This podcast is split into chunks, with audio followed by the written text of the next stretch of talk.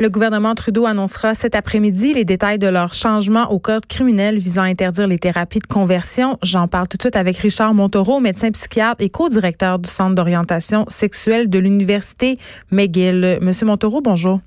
Bonjour. Écoutez, euh, la conférence de presse va avoir lieu cet après-midi. En attendant, j'ai envie de vous demander qu'est-ce que vous espérez?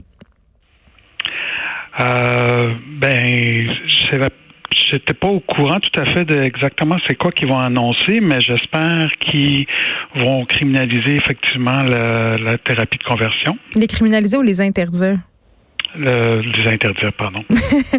euh, à chaque fois qu'on parle euh, de thérapie de conversion, en tout cas, moi, c'est le préjugé que j'ai. J'ai l'impression que c'est pas vraiment un phénomène qu'on retrouve ici dans ma tête. Ce sont des thérapies qu'on retrouve majoritairement aux États-Unis, puis plus précisément euh, dans les États de la Bible Belt. Mais j'étais quand même surprise par rapport euh, à un reportage qui a été fait par ma collègue Brigitte Noël, qui date de 2018, où on voyait que ces thérapies-là, quand même, au Québec, il y en avait plusieurs.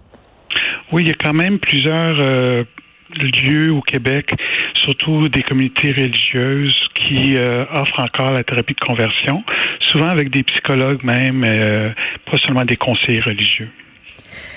Est-ce que, parce que moi, je voudrais comprendre comment ça fonctionne une thérapie de conversion. je comprends que l'idée, au bout du compte, c'est d'inverser, si on veut, l'orientation sexuelle d'une personne, mais comment concrètement ces gens-là s'y prennent? Mais normalement, une thérapie de conversion, ça prend tout l'inconfort que la personne a avec son orientation sexuelle, puis ils s'en servent justement pour que la personne ait une aversion ou qui essaie d'avoir une aversion envers son, ses désirs sexuels pour qu'ensuite l'hétérosexualité normale, entre guillemets, euh, refait surface. Mais la seule chose que ça fait, c'est que ça augmente les sentiments de, de haine envers soi-même, puis ça augmente l'anxiété, la dépression, les troubles d'usage liés aux substances, aux substances.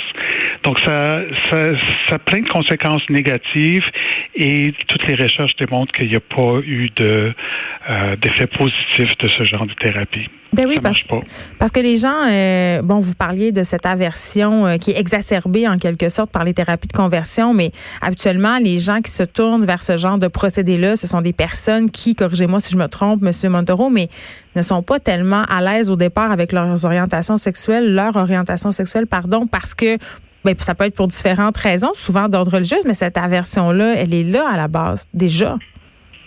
Oui, ben on, même au Québec, même aujourd'hui, on a quand même euh, des préjugés contre les personnes gays et lesbiennes. Donc, c'est sûr que euh, n'importe quelle personne qui grandit dans notre société va avoir un certain, certain inconfort vis-à-vis mm. de leur orientation sexuelle.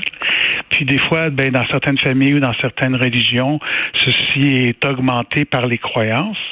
Et donc, euh, ça fait que le c'est un peu normal que chaque personne qui fait son coming out éventuellement va vivre de l'inconfort. Et donc, c'est pour ça que les euh, organismes euh, professionnels de psychiatrie, de psychologie disent, ben non, ça, ça fait partie du coming out d'avoir un inconfort. Et c'est pas quelque chose qu'on devrait traiter comme si c'était maladif.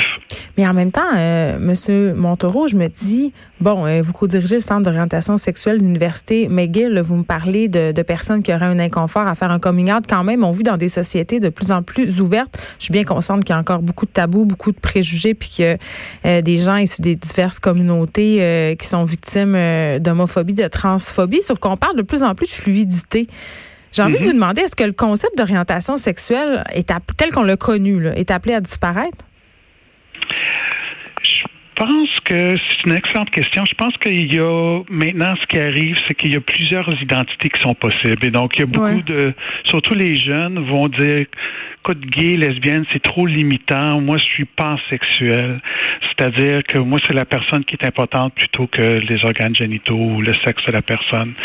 C'est correct, mais même à l'intérieur de, la population euh, plus jeune, il y a des gens qui s'identifient comme gays, lesbiennes, bisexuels, pansexuels. C'est comme maintenant, on a plus de mots puis plus de capacité à voir la, la, la, la vraie diversité des orientations sexuelles. Donc, je pense pas que tout le monde va s'identifier comme pansexuel mais certainement une plus grande tranche de la, de la population de plus en plus sont euh, sont plus euh, pansexuels que gays et lesbiennes. Et on pourra penser qu'avec cette nouvelle ouverture-là, euh, la popularité des thérapies de conversion va aller en diminuant. Richard Montereau, merci beaucoup, médecin psychiatre et co-directeur du Centre d'orientation sexuelle de l'Université McGill. Évidemment, on va suivre cette annonce du gouvernement Trudeau cet après-midi par rapport aux thérapies de conversion. Merci beaucoup de nous avoir parlé. Merci.